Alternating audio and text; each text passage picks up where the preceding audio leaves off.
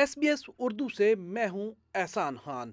آج آپ کی ملاقات کروا رہے ہیں کراچی کے دیہی علاقے گڈاف سے تعلق رکھنے والے ایک ایسے باصلاحیت نوجوان سے جس کا قد تو ڈھائی فٹ ہے، لیکن اس کے حوصلے آسمان کی بلندیوں کو چھو رہے ہیں۔ گورنر ہاؤس سندھ میں منعقدہ آئی ٹی ٹیسٹ میں ہزاروں نوجوان افراد آرٹیفیشل انٹیلیجنس، ویب 3.0 اور میٹاورس کی دنیا میں قدم رکھنے کے لیے اپنی صلاحیتوں کو آزمانے آئے تھے۔ اس دوران ہماری نظر پڑی دو فٹ پانچ انچ قد کے محمد شاہد پر، جو دیکھنے میں انتہائی پر اعتماد لگے۔ کراچی یونیورسٹی میں شعبہ تاریخ اسلامی سے تعلیم حاصل کرنے والے اکیس سالہ محمد شاہد تین گھنٹوں کے مشکل سفر کے بعد گورنر ہاؤس تو پہنچ گئے، لیکن ان کی زندگی کا سفر اس سے بھی کٹھن رہا ہے۔ کہتے ہیں زندگی کے ہر موڑ پر مشکلات دیکھی ہیں۔ ہم ایک ایسے معاشرے میں رہتے ہیں جہاں معمولی کاموں کے لیے بھی سفارش کلچر عام ہے۔ کہیں بھی معذور افراد کو ان کا حق نہیں دیا جاتا۔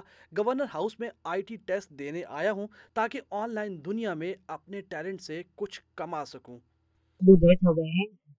جی اور تین بھائی تین بہنیں تو سب سے میں اسپیشل پرسن ہوں چھوٹا قد کا میں ہوں۔ شوق آئی ٹی ٹیسٹ کورس کرنے کا مجھے تو میں نے یہ سوچا کہ بھائی مجھے تو ٹیسٹ دینا ہے۔ بار بار ای میل چیک کرتا ہے تو جب رات کو میسج ہے تو میرے اتنے اتنا خوش ہو کہ میں گھر والوں کو بولا کہ میرا ای میل آیا ہوا ہے محمد شاہد کے مطابق زندگی میں بے شمار مشکلات دیکھی قد چھوٹا ہونے کے باعث ہر جگہ سخت جملے سننے کو ملے لیکن کبھی بھی ہمت نہیں ہاری۔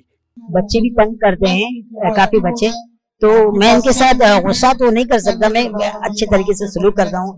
شاہد کے مطابق گڈاب کے دیہات میں جدید تعلیم سے متعلق آن لائن کورسز کی کوئی سہولت موجود نہیں۔ بنیادی تعلیم حاصل کرنے کے لیے بھی گاؤں سے تیئیس کلومیٹر دور اسکول جانا پڑتا تھا۔ شاہد کا کہنا ہے کہ پڑھائی کا بے انتہا شوق تھا، لیکن گھر میں غربت تھی۔ یونیورسٹی میں تعلیم حاصل کرنے کے لیے بھی درکار رقم موجود نہیں تھی۔ رشتہ داروں اور یونیورسٹی انتظامیہ کے تعاون سے اپنی تعلیم کو جاری رکھا ہے۔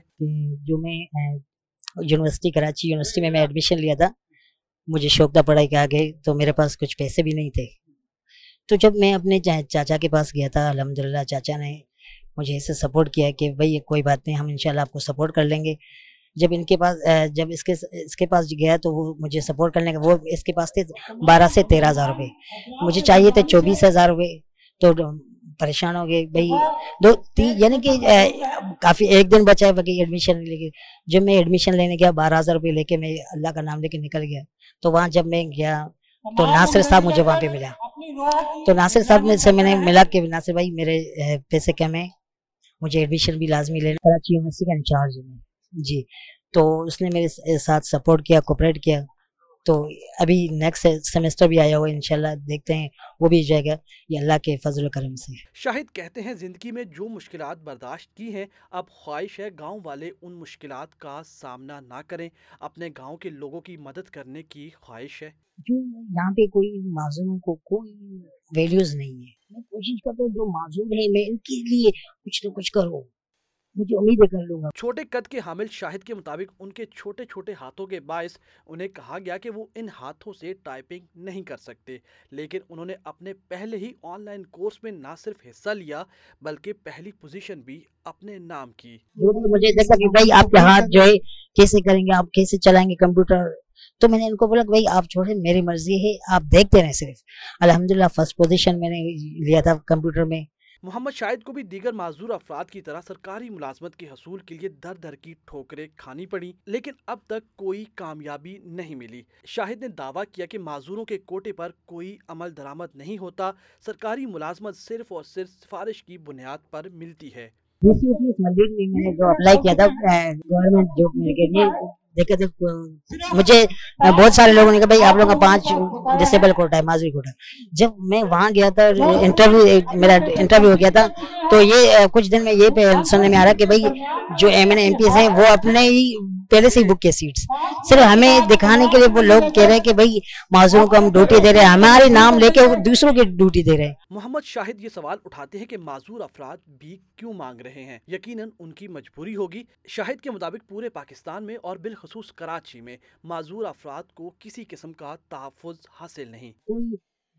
کوئی اعلان گورنمنٹ کی طرف سے نہیں آ رہا کہ بھائی معذوروں کے لیے کچھ کرے یا ان کے لیے بھی کورسز کروائیں کیوں بھیک مانگ رہے ہیں؟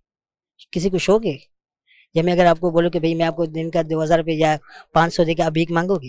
نہیں نہیں۔ وہ کیوں؟ مجبور ہے وہ۔ تو اسی لیے بس میں انشاءاللہ کوشش کروں گا، انشاءاللہ۔ گورنر سندھ کامران خان ڈسوری کی جانب سے مفت آئی ٹی کورسز کرانے کے لیے انٹری ٹیسٹ لیے جا رہے ہیں۔ اب تک پانچ لاکھ طلبہ نے رجسٹریشن کرائی ہے۔ انٹری ٹیسٹ میں کامیاب ہونے والے طلبہ کو لاکھوں روپے مالیت کے آن لائن کورسز مفت میں کرائے جائیں گے، جس کے بعد یہی طلبہ آن لائن کام کر کے ہزاروں ڈالر کما سکتے ہیں۔ آگے بڑھے اور آپ کو بتائیں کہ پاکستان کو بدترین سیلاب، شدید بارشیں، گلیشیئرز کے پگھلنے، صاف پانی کی عدم دستیابی سمیت دیگر ماحولیاتی مسائل کا سال ہر سال سے سامنا کرنا پڑ رہا ہے۔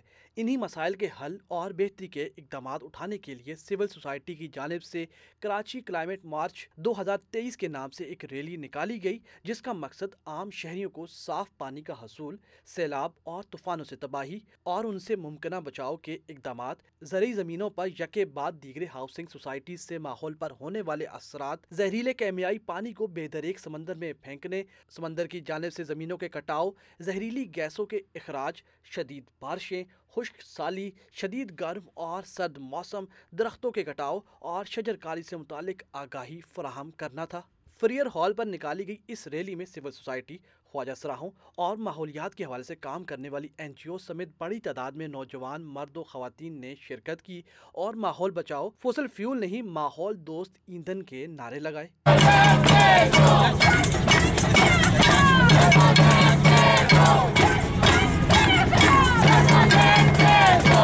تھوڑا ماضی میں جائیں تو آپ کو یاد ہوگا کہ سال دو ہزار پندرہ میں ہونے والے تاریخی پیرس معاہدے پر دستخط کرنے والے ممالک میں پاکستان بھی شامل تھا۔ اس معاہدے کے مطابق پاکستان سمیت تمام ممالک کاربن کے اخراج میں کمی کرنے کے پابند ہے پاکستان جس کا کاربن کے اخراج میں ایک فیصد سے بھی کم حصہ ہے، لیکن دنیا بھر میں ہونے والے کلائمیٹ چینج سے سب سے زیادہ متاثر ہونے والے ممالک میں شامل ہے۔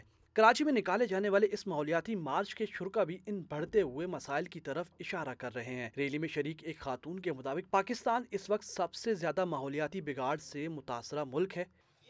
دیکھیے پاکستان جو ہے، وہ اس وقت دنیا کا سب سے زیادہ افیکٹڈ ملک ہے۔ لاسٹ ایئر ہم نے دیکھا ہے کہ کتنے برے حالات میں پاکستان کے اندر فلڈز آئے ہیں اور یہ سائیکلز چلتے رہتے ہیں تو یہ نہیں ہے کہ پاکستان میں صرف فلڈ آ رہا ہے فلڈ بھی ہے اس کے ساتھ ڈراؤٹ بھی آتے نہیں کہ قحط بھی آئے گا۔